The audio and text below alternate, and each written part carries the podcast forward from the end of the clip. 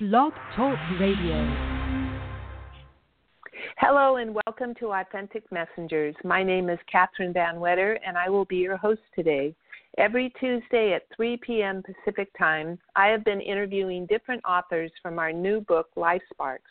All of these interviews will be archived, so if you miss one, you can go to www.blogtalk forward slash authenticmessengers.com.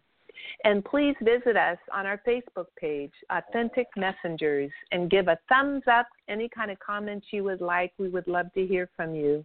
And the exciting news is that our book, Life Sparks, has been out in print now. So we're going to be having various book signings throughout the state of Oregon and also up into Washington. And I'm sure the other authors who have been posted all around the United States and in other countries. We'll be having book signings as well. So if anyone is interested in purchasing a book, any of you listeners out there, you can either go to Amazon.com or you can go to Authentic Messengers. And so please welcome my guest today, Bobby Lee. I'm really excited to be interviewing Bobby Lee. We've known each other for several years, and it's been really wonderful to watch the progression as he steps fully into what his purpose is, which is right now being a religious science of mind minister and has his congregation down in Cottage Grove, Oregon. And so, with that, Bobby, I'd just like to introduce you and just say hello and welcome to the show. Hello, Catherine. Thank you. It's a pleasure to talk with you. Yeah, a lot has happened since we've seen each other, and now that you're involved in the Spark series, I'm really excited to hear about what your chapter is and, and how it is that you got involved in the process, if you would like to begin there. Sure, I'd love to begin there. Actually, I was blessed to run into a friend that I hadn't seen in a while from the former uh, center, in the center I graduated my ministerial training from, Eugene Center for Spiritual Living, Tammy Blodgett. And Tammy told me that she had always admired talking to me and listening to me, and that I was one of the people that had actually sparked her. And she had formed a business with several people, actually uh, promoting people and promoting a book that was going to be called Sparks, which was all going to be about people that had sparked her into a greater growth and understanding of life. And once she was curious, would I be interested in submitting a story? And I said I'd love to. And that was kind of how it started for me. And then from there, you and so this is going to be a, a wonderful opportunity for people to be able to read your chapter in larger numbers other than perhaps the writings that you've had in the past. Yes, that's absolutely true. Um, I don't see too far into the future, so I can't really predict too much other than uh, I believe in the good. So it's all good. It's interesting yeah. to watch this thing as it grows and develops. Yeah, and I'm also interested in your in your practice as a minister right now in religious science. What drew you to become a, a minister in that area? I went into a center in Anchorage, Alaska, one day, and I walked in on a lady named Nancy Sweeney Badziski at the time, and she was telling this story. Um, that just resonated with my heart, and I really admired what she said. And she was talking about releasing things and letting go of things, and that if things were really bothering you and and burdening you and weighing you down, you actually couldn't let go of them out of anger or fear. You had to love them or release them, to remove them out of your life.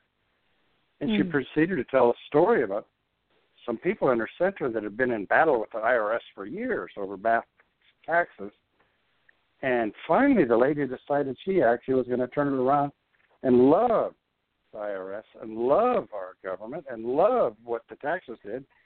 And that turned her thinking around, and lo and behold, IRS settled with her for a tiny amount of what she owed.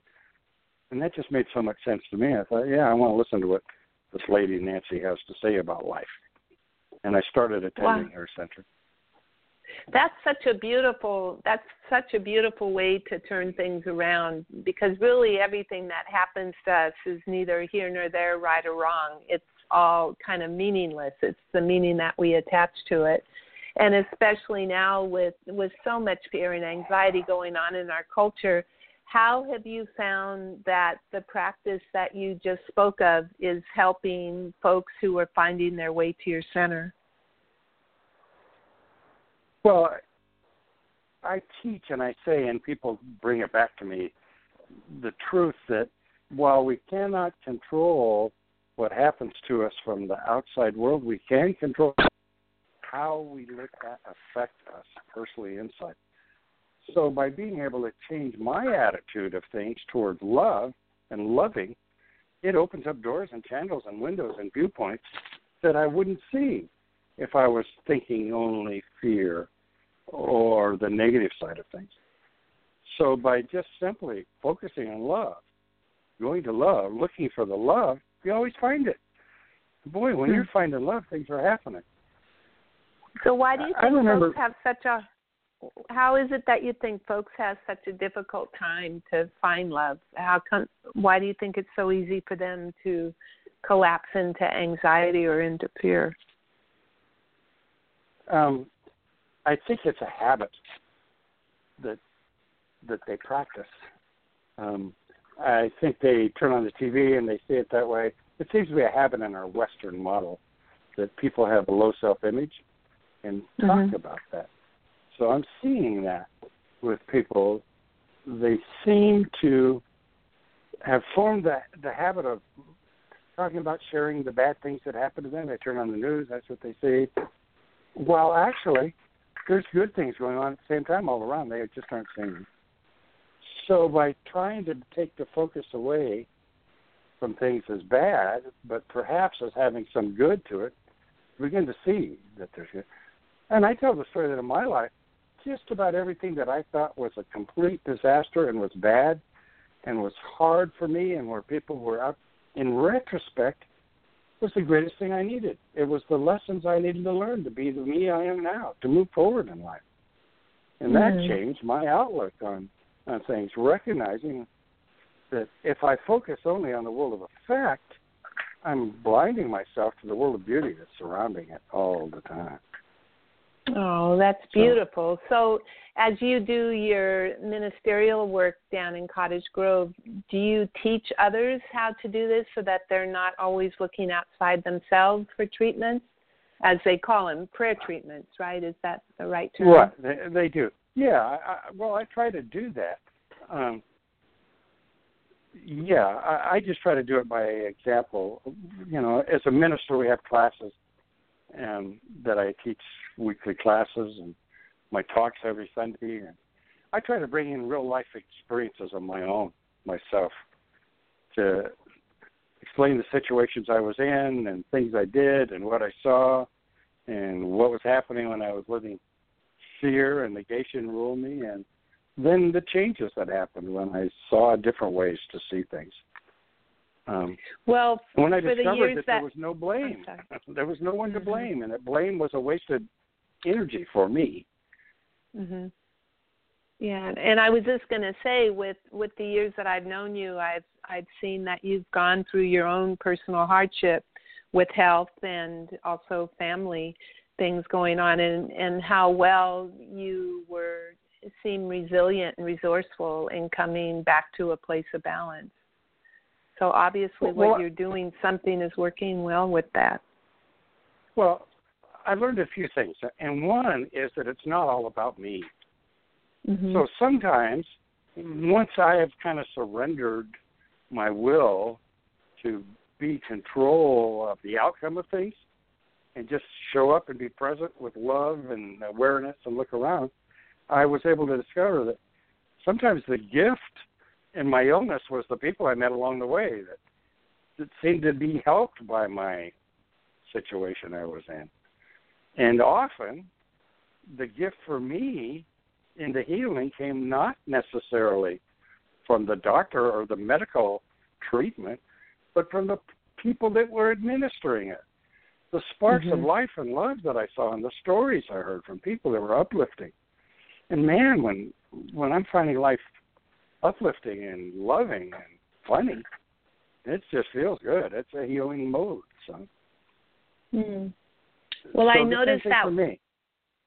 I noticed that one of the one of the Q op Q process workshops. What is that's something yeah. that you offer through the center, the the art and practice of living with nothing and no one against you. Can you talk a little bit about sure. what that is and how that? That's actually a program that was developed by Unity minister Reverend Dr. Gary Simmons, who's the leader of the Spokane uh, Unity Center now. Uh, he was one of the people that I met actually at a national organization. They put on a workshop with his partner Rima Bonario, and, and it was about living in a world with nothing and no one against you, and that just resonated with me. Um, I went to his workshop, and the, I was so interested in it. Then I found out further workshops, multiple day workshops, and the process. The twenty, he's got a process that he calls the Q process, the Q effect, which is a 21 day practice that you practice every day for 21 days um, with the thought in mind that you actually, like I said, you cannot control necessarily what happened to you in life from outside, but you can control how you affect it. And in this process, you look at your life and you go back and examine it from a viewpoint of the things that you think happened to you and the decisions you made about them. What if you and the person that was involved in creating the situations that caused you so much pain actually were coming from your Q card, which is your quantum reality card, which is the truth of who and what you are, which is love and abundance and compassion and all of the good things we are, which is what we truly are, rather than from your shadow card, which is the side of you that got built up from decisions you made as a small child with all the information being missing of the fear, the feelings, the hurt, the pain, decisions that you made about life and how life was that might not necessarily be true. So mm. you go back into the practice of looking at the situations, imagining what would happen if you knew what you knew now about nothing and no one against you and being surrounded by a field of love of God and retelling the story. But not only you, those adults that unknowingly harmed you in so many ways, what if they knew that? What would they have done differently? So you rewrite mm. the story. You retell the story from a different viewpoint. That's probably so as not, real as the. so it's not it's really. Real. It's not going into denial about someone's background. It's it's re-narrating in a way that if we're stepping into the future with not knowing what's going to happen, step in with the gusto of possibility. Is that part absolutely. of what you're saying? Absolutely, absolutely. You absolutely place the story that you created back into that infinite wave of possibility, opening up the wave of infinite possibilities as options for you in your life and what happened and what if. So you mm-hmm. actually energetically move yourself out of the fear and the darkness and the shadow and into the light and the sunshine and the quantum physics of unlimited possibilities for good. Place mm-hmm. that in the realm of that, which opens you up to that in your life. Wow. so story. it's, it was so the most something... moving work that I've done. It's equally as moving as your family constellation work for me. Wow. In my ministerial training, it was the most moving work I did, and so that's why I went and pursued it to become, uh, be able to be a certified coach. So, if someone were interested in in learning more about this, is there and they're not in the area that that you live and they want to self motivate, are they? Is there availability for them to be able to access online to go through this process, or is it best that someone works with a coach like yourself to move through? Yeah, well, there's books about it. The subject. There are coaches. There are coaches, people that teach from very different standpoints. We now have a lot of online teaching. There's a number of ways to go about finding the information. You just Mhm. go in and search it. Call me up and talk to me, and I'll help point you the way, if no other way. Um, Hmm. yeah. you've What- always been you've always been very generous with with offering your love and your support to folks and wondered where do you go for yourself to find the love and support you know as you as you move through some of the challenges of your own life who did you go to That that's a really good question. I've gone to a lot of people my entire life. I was fortunate enough to be raised in Alaska, where we really knew that we didn't make it ourselves. We didn't make it on our own. We made it with the help of others. People didn't lock Mm. their doors. It used to be a, a a law when I was a child in Alaska that you didn't pass somebody walking down the road in the wintertime. You picked them up, gave them a ride. So wow we knew we made it by helping each other. It- It's like Mm. the Irish proverb that said, "We live in the shadow. It is by the shadow of each other's lives that we live. It's in the shelter of each other's shadows that we live. In the shelter of each other that we live." wow So and that's what I do. I, I can go to anybody, anywhere, anytime. Uh, and and beyond that, I've developed a strong faith. So I know the Mhm. source of my my good is not another person; it's the spirit that surrounds us. Uh, Wow. So it's I've had- living. I'm sorry. Living I was gonna where say- you grew up, it sounded like such a wonderful community, and wondered what what propelled you to leave Alaska. Was your calling bigger than Alaska, or were there life circumstances that brought you away from Alaska? Yeah, there were life circumstances. Um, I was actually on the path to becoming a practitioner of science of mind, which is now known as Centers for Spiritual Living. Um, and I had an uncle that lived in Oregon who passed away. I came down and buried him in it. He didn't leave a will, so it took almost two years to settle his estate. And I met people at the Eugene Center for Spiritual Living to continue my education towards being a practitioner. Uh, Reverend Eugene, uh, from Eugene, Reverend Linda Finley. And Mm. at the end of my practitioner training after I graduated, Linda got in touch and said, Look, I'm going to teach one class of ministerial students and one class only, and we're going to start it in two weeks, so if you want in, you better do it. Well, I planned on taking some time off after my four years of study to become a practitioner, but um, so I moved right on into ministerial training and just kind of continued it. That's how I got to be where I was on this path of being a, a licensed science of mind minister. Wow. For me, the way the process unfolded ended up being eight years of study.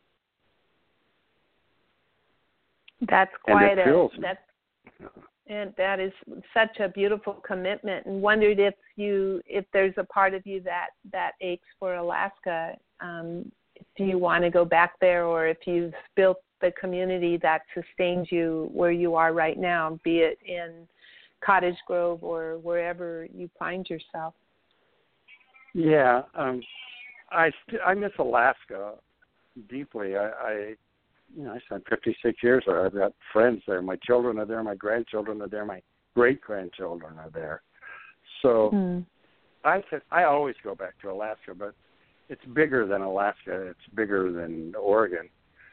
You know, bloom where you're planted. There were reasons I was called here. I've met people. I agreed to build a new center where one didn't exist. Um, I watch it grow and shrink and grow and shrink and go through all the growing phases of a new center. It's a, a great, wonderful learning experience for me, surrounded by love.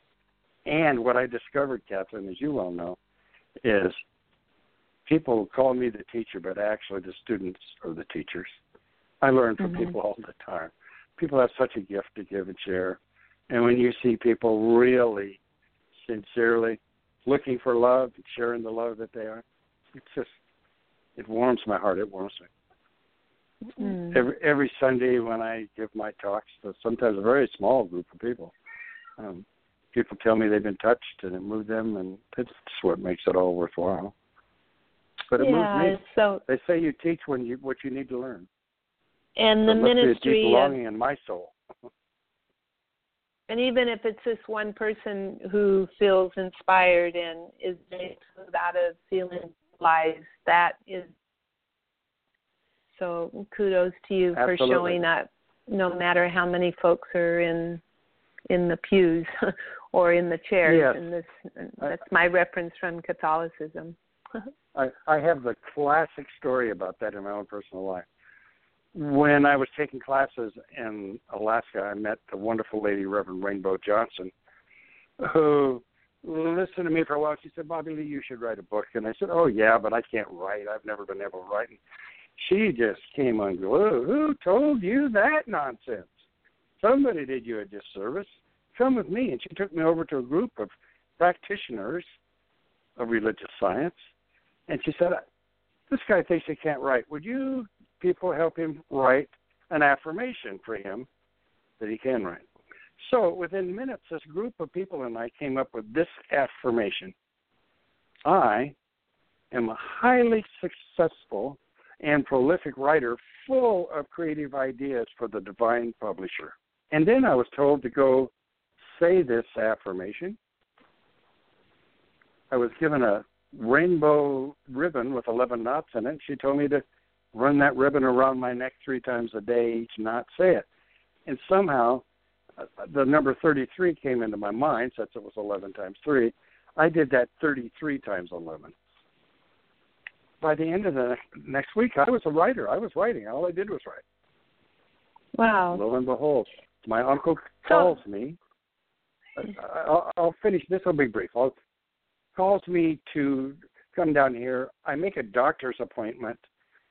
My very first day here, I've written the new post office box number on the out uh, part of my notebook, and I go into this doctor's office. I have this appointment. And I get home and I realize, oh, I don't have my notebook. Oh my, I need that number too. So I called up the clinic and I said, did I by any chance leave a notebook there? And the lady said, does it have a green cover? I said, yes. She said, oh, yes, you left it here. So I go back there, and when I walk in the door, she said, he's here. The clinic more or less emptied out and came to look at me, and they handed me this notebook that I'd left behind in the doctor's office, and on it was a note. Dear sir, you don't know me, but you have saved my life. Mm-hmm. I opened this book, and what I read was life changing and absolutely what I needed to hear at the moment to even have the desire to keep living. Thank you, and God bless you. Wow. So, my affirmation was that I was a highly successful and prolific writer, full of creative ideas for the divine publisher. Now, Mm. what could I have possibly done if I'd have written 50 books and was a bestseller all over that have put that book in front of that person at that time? Nothing. Mm. I left it Right. behind in the room. The divine publisher put it in that person's hands that changed their life. And I realized if I never wrote another thing, there was the purpose of my writing. Wow. Oh, that's beautiful, Bobby. It's, So, see, that was one you. person, Catherine. That was one Mhm. person. How do we know what that one person is writing and doing and doing to change the world? So it's not the numbers of people that are in the pews. Right. Wow.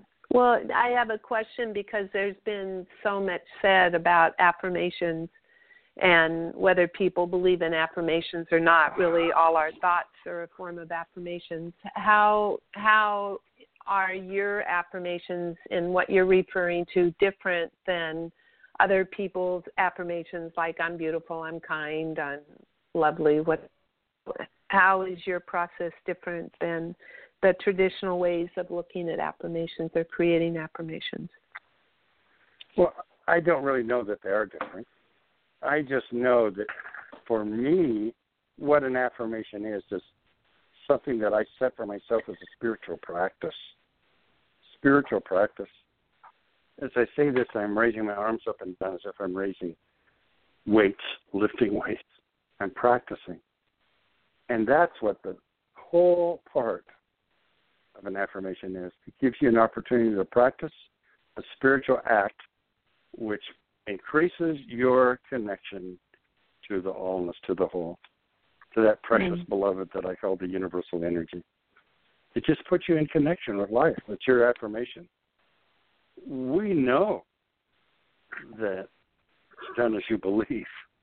And the more you want to have your life turn out the way you want it, and recognize that as you believe it works that way, you practice what you believe. If you believe you're surrounded by good, say it, do it, practice it. Remind yourself of that. It's so easy to get caught up in the negative and the appearance of less than good.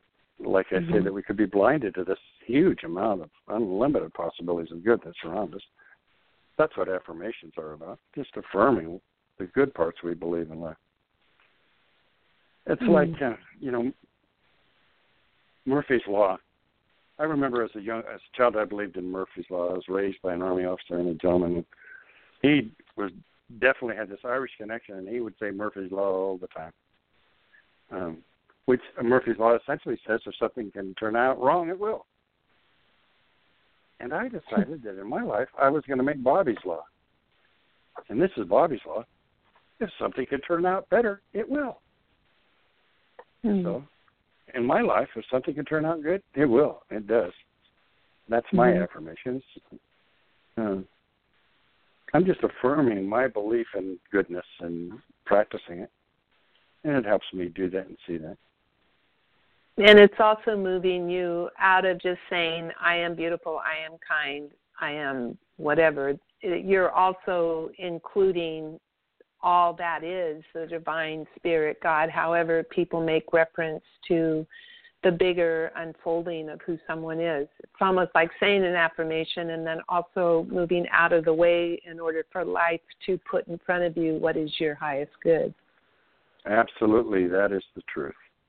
You, you absolutely have said it all. Thank you. Wow. Well, it's inspiring to it's inspiring to hear how you've connected and how you are walking your talk because I know I remember when you had pretty critical health issues and the the deep knowing that you were going to be okay. And even if one is not okay it's still in its perfection because we don't know what's best for us. And so I, I guess that's the part where I was talking about the affirmations. How does one get out of their own way if they want something in an affirming way? How do they know that it is for their highest good? Yeah, absolutely. And that's faith that gets grows as you practice it. You know, as you practice it and believe it and say it and look and become more aware, your faith grows. Mm-hmm. Uh, so I have uh, some help because I really looked and found that those people that I read, those people that I studied in life, the people that really moved me, I'm talking about people like Martin Luther King, John F. Kennedy, Mahatma Gandhi, Ernest Holmes, all had some common beliefs, and one of them was that life was eternal and life went on. Mm-hmm. Emerson, Emma Curtis Hopkins, on and on. The people that I really admire and that seem to me to live the life that I emulate and want to live, all shared that belief about life going on. Yogananda Paramahansa, the autobiography of Yogi, his belief, that whole Eastern philosophy belief about life going on, the Hindu belief, it's it's just pretty widespread and been ongoing in the Great Spirit and moving beyond this life. Mm-hmm. And I know when my dad passed away in my arms, that what I was holding was no longer what my dad was, but everything my dad was was still here. But that body is was a body, and it was done. It was used up. It was finished. My dad was so much more than that. He was still there, and it just sparked me to know that there's life beyond what I can see here. I think it's an ongoing thing. And that gives me that ability, that faith to know it's beyond what I can see. It's hmm. faith in the unseen that it's ongoing. To me, this whole beautiful life that we share and that we live and that we go on, um, and the wisdom of my elders that have gone before me, all leads me to think that there's an ongoing thing beyond what I can see. There's this energy that continues beyond what I can see. Now, matter, matter changes, but only changes, it doesn't disappear. It's still energy of one form and going on. So I think mm-hmm. there's life beyond this, and there's life mm-hmm. beyond what's here, and that lets me know there's more in the unseen than there is in the seen.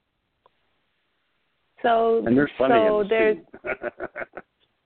and there's many folks right now. It's there's been writers, spiritual writers, who have talked about the sense of hopelessness, demoralization, I, I know with the work I do with working in the area of suicide with the University of Washington that that is on the uprise. Depression is on the uprise, and wondered, you know, how with what your premise, your belief, your ministry um, brings forth in you, how do you help those who may have lost their way and are so much in the mundane moment of the 3D world having forgotten that they ultimately are spirit, they are God, they are universe. How do you how would you assist someone to help them? That that's a really good question.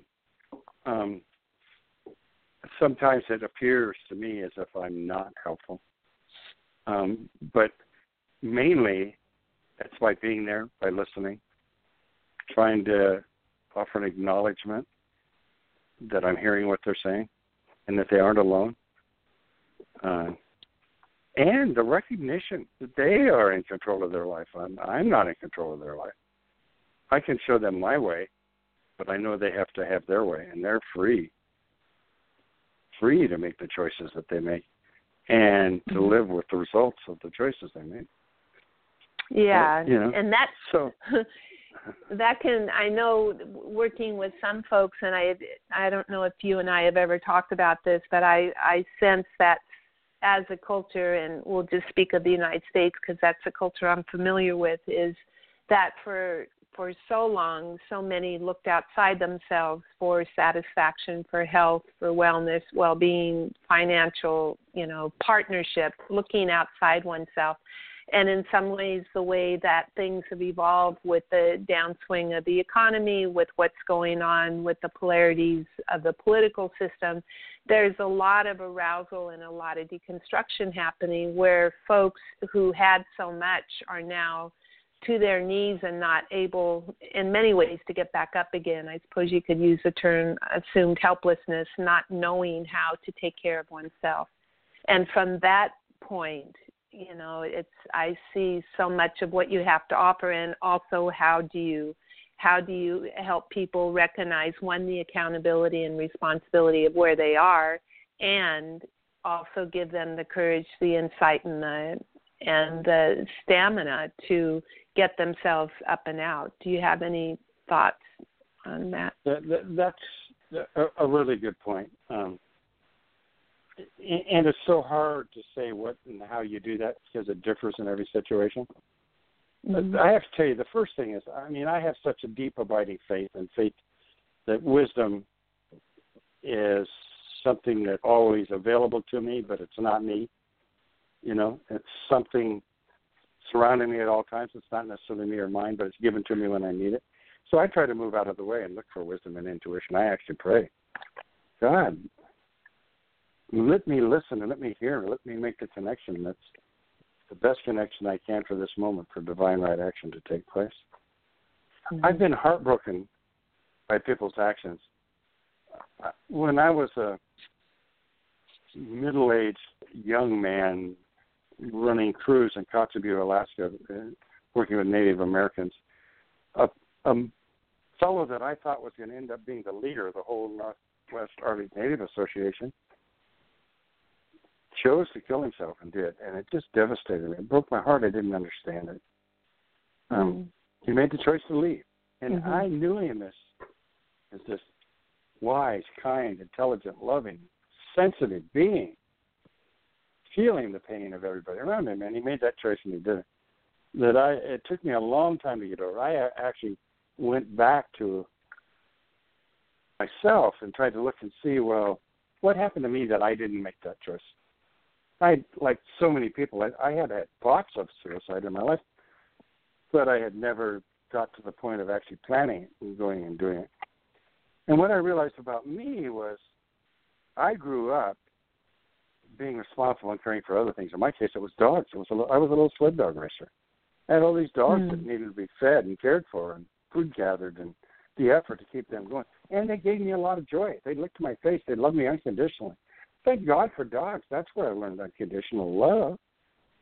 Mm-hmm. Um, and so I actually went went back to Kotzebue to help start a nonprofit corporation helping village kids mush dogs again so they'd have things to do, to be responsible for, to live for, to get outside, wow. to not get trapped in front of the television set in the gloom and the doom. Uh, and the the nonprofit corporation that I helped start didn't work. It when I left it it didn't continue. It, there was no continuity to it. But we touched some people and one of the people, and one of the ways I saw it, I learned a lot about what I believed and what I believed and how I did things wrong. But one of the people that ended up being a young man that was interested in it and uh, grew to be a, a leader in that area and got dogs and started mushing dogs ended up being the first Eskimo to win the Iditarod, John Baker. What a wonderful man and a good friend of mine. So yeah, that nonprofit. And you know what John does and what he did immediately? came back and took his dog team to different schools around and talked about, look, this is what you can do and how you can do it. So mm-hmm. he had a mm-hmm. different approach. They kind of approach the same way. Wow. And the whole point in that was being occupied with things that make the world a better place, where you're of service to people and things, helps give that desire to go on. And when yeah. you don't have that reason to show up and give and share with somebody else, it's pretty easy to start thinking about just yourself and thinking that's all there is, and mm-hmm. it can be pretty gloomy. Yeah, it can be pretty... with others. mm-hmm. Yeah, and it can be pretty um, self self limiting when someone is so self absorbed. There's a beautiful term to move from self centeredness to centered self and going out in the world and being of service. And I remember working with folks in community mental health who were despondently depressed and kept going down the proverbial um, pool of, of despair and darkness. And I would always invite them to go out and work at the soup kitchen, get out of themselves in order to get out of themselves to see how precious their life was. And yet, it was also a choice that many made um, to not do that. And so the suffering for them continues. Right. Absolutely. Mm-hmm. Yes. Wow.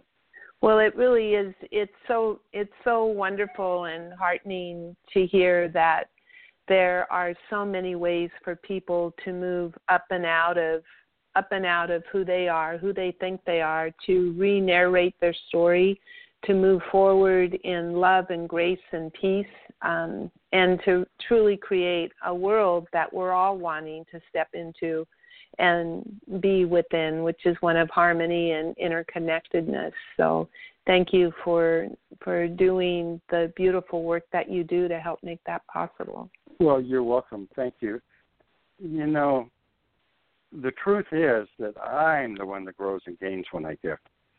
And that was the thing that I really figured out that when I was being of service, quote, to people, I was actually serving myself. Mm-hmm. Uh, that taking that lesson in Alaska about we all make it thanks to each other and help uh, just kind of grew and globally came that way. Uh, yeah. To do that. Well, thank. So that that first gift of unconditional love and forgiveness has to be to yourself. And mm-hmm. that's what I really learned as I saw the people that were crying out for it. I realized I had an awful lot of things that I had not done right in life. And I was pretty hard on myself about it. And I didn't have too much to give other people until I really dug into that and accepted myself as how I am with all my dark side. And that's what I learned in becoming a minister and a speaker was the best gift I could give was my authentic self. Mm-hmm. So that I could because if I could show and reveal myself as I am, it allowed other people to be who they were and forgive themselves which is the, what you have to do before you can forgive others. truly. Right.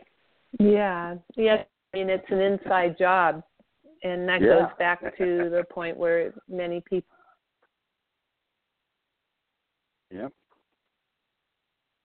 Yep. And to recognize, oh my goodness, I'm surrounded by this field of good, this field of lovely, beautiful things. If I just will allow myself to see that.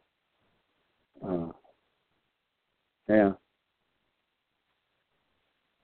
Blessed. Also, as a 25 year old man, to have somebody hand me a book that was called The Lazy Man's Guide to Enlightenment. And that was probably one of the major movements of the, took me quite a while. I, I probably read that book every day for ten years, um, and I still buy copies of the book and share it with people. And that was my first idea or concept, as um, and the, before the book, in the opening paragraph about the book, the author asked this question: Imagine there was one thing in this world and one thing only and that thing was God. And that was even beyond my ability to begin to conceive of when I first read that. But as I kept going back to it again and again, and I pictured everything I saw as God, and then I started listening to what I read and heard from so many different philosophies and religions and the way of lives of God being omnipresent well, wait a Wow. minute. God's omnipresent. What does that mean where God is? Does that mean God's in me? Mhm. Well, yes. Does that mean God's in you? Well, yes. Well, in the flower, yes. In the stone, yes. In the bird, yes. And if God is omnipresent, that means God is at the center and the circumference of everything, everywhere.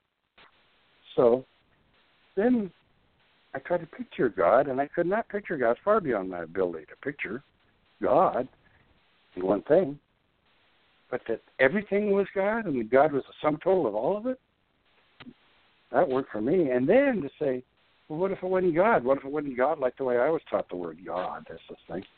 What if it was like universal energy? What if it truly Hmm. was love? Synonym for God, love. Good. Synonym for God, good. What if there was? What if everybody was right for themselves? What if everything was Wow. perfect as it was? So I Mhm. mean, just so Oh. much to contemplate that began opening my viewpoint of possibilities and unlimited Wow. possibilities. Wow. Well, as we're as we're talking away, I'm I'm aware that I I haven't asked you about your um, chapter in the book. Spider is your grandmother is the name of the title. Would you like to talk a little bit about what your chapter is? We have about ten more minutes, I would say. Um, yeah, sure. Uh, since that's what brought us here together, it's quite interesting to me when I was offered an opportunity to tell a story that that's the one that came out from. But um, Spider is your grandmother. A friend of mine, a beautiful Native American lady from the Yukon Territory,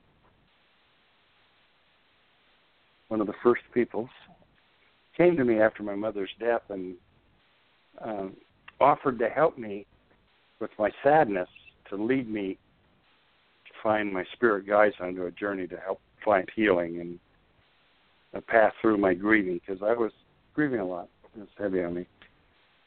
And anyway, in the course of this, she invited me to sit down and uh, asked me if I was comfortable with sitting and meditating while she drummed and chanted, and I said, "Yeah, I would be quite comfortable with that." And then she said, "Would you please just follow your thoughts and your thinking, your mind, and when three animals come through, follow those three, because those three will be your spirit guides, and they'll lead you in a direction that is a direction for you." So I agreed to that. And as she started drumming and chanting, and I sat there with my eyes closed, all of a sudden, I realized a spider was crawling up my leg. And this spider continued crawling up my leg until it crawled all the way up to where my hands were folded in my lap. I was sitting in uh, relaxed meditation position, and it crawled started on my arm, then up my arm. And all of a sudden, and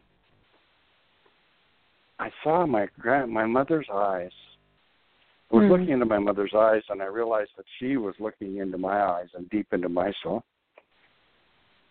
And this is going on, and I'm looking for these three animals to appear, and I'm feeling this spider crawling up me, and it almost starts to have me nervous about what's going on, spider. I'm trying to find these three spirit guides, and my attention to be distracted by you, and here's my mother's eyes, and the next thing I know, my mother's eyes became my grandmother's eyes. Mm. And once again, I felt this deep connection to this feminine side and this approval, approval of myself as I was and what was going on. Now, not approval of every act I did, but approval of myself as a being that was a growing, learning being that was carrying on what had been passed on to me.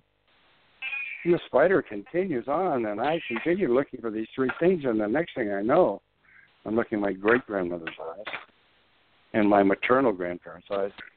And for the next few minutes, while Edna continued to drum and chant, all of these feminine came into my mind. And I'm looking deeply and I'm seeing things and I'm recognizing this huge feminine teaching that created me that I've run into. And now, how all my life, so many wise women were available to me and helped me and helped nourish me and nurture me and helped me grow and thrive. And that this continued on and on, these eyes after eyes, none of which I recognized after a while, but it continued on as the spider continued on and across. Finally, it crawled up my neck and actually across my chin and down my other arm and shoulder and down my other leg until it crawled off. And shortly after it crawled off, Edna finished her drumming.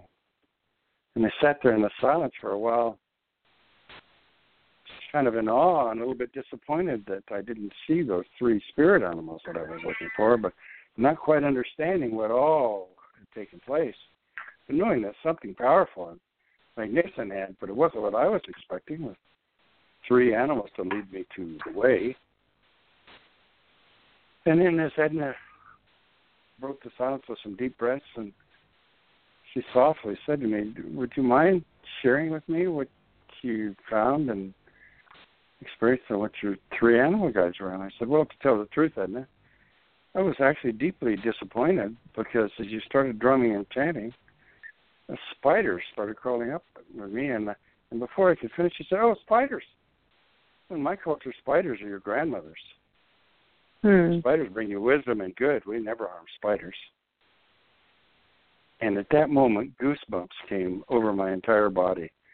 I call it this goosebumpalicious feeling and awareness that my spirit guides were not three animals for me to follow, but was the series of the feminine genes that had created me Hmm. from the beginning Wow. and that it was okay.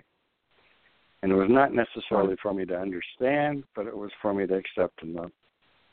And it was just too much coincidence for me to have gone through that and have Edna tell me, in her culture, Spider is your grandmother. And I recognized, yeah, that was my grandmother. That was leading Wow. my grandmother, so led me back on that whole way. And grandmother to me represents mother, this Mhm. wonderful, beautiful thing that I call the precious beloved, or universal energy, or God. Or, it's all grandmother. It's all one. I- Mm. I have not been able to assign a gender to what I believe in. My Almighty, the powerful Mhm. one. You know, it's it's all it's all in all, Wow. which means That's it's beautiful. At least half feminine gender. hmm It's all gender. Wow. I wondered if maybe um, as we're wrapping up, if you would if you would be willing to do to demonstrate to folks a, a prayer treatment, maybe on the overall well-being of folks. Um, if you felt called to do that, certainly not wanting to put you on the spot, but if you felt called to do something like that. Well, it's quite funny that you would ask that. Um, that's what I do. So I will be glad to demonstrate my prayer for the well being of all, which is the well being of myself, to precious, beloved, universal energy, Mother, Father, God, the one, the all. I know and recognize that every iota, every cell of my being is created from you. There's no part of me that's not part of you. So all of you is part of me. You and I are one. There is one. There's one thing happening. And it's you and it's I, and as such, every trait, every characteristic, every amazing, wonderful gift of creation that you are that's been given to me is mine, and so I know and I recognize. Just as the promise from that amazing one that led the way, Jesus, that has done as you believe, I know. I know to the roots and the depth of my being the power of creation and my understanding and my word and my belief. And knowing that to be the case, I know and I declare the truth of God and good as synonyms of God and love as being synonymous. So I know the truth of my life is that there's only one God, one love, one good, one life. And I am part of it, and it is part of me, and it is the truth of all. So I know and I recognize this field of God, this field of good that surrounds me now, and at all times is the truth of my life. And with deep joy and appreciation and gratitude and thankfulness for this gift of the awareness of the good and the beauty and the love that surrounds me, of infinite possibilities of good that are available to me now and always at all times, as I recognize there is no limitation placed upon me or my life or the possibilities for me and my life other than not what I would put there. I acknowledge and accept my ability to grow and to understand and to learn and open up myself to the infinite possibilities surrounding me of love, of life, of wisdom, of kindness, prosperity, and abundance at all times. I know that I live in a world where nothing and no one is against me that my God ain't broken. There's only one life, and that life is God's life, and that life is my life now. And knowing that power of the gift that is given to me in my word, I just release this word to the law of God that always says, Yes, yes, my precious, yes, honey. I give you as you believe. And I release this word to the word of law, and as I do, it's done. It is truth. It is complete. It is wholeness. Hmm. And if you would join me, Kathleen, and say, and so it is. And so it is. Thank you, dear Amen. Bobby, for this. Amen, sweetheart. and how if folks want to get if folks want to get a hold of you, what is the best way to do that? Oh, probably my Facebook page, Spread Love. That's a good way to do it. Probably okay. Spread Love.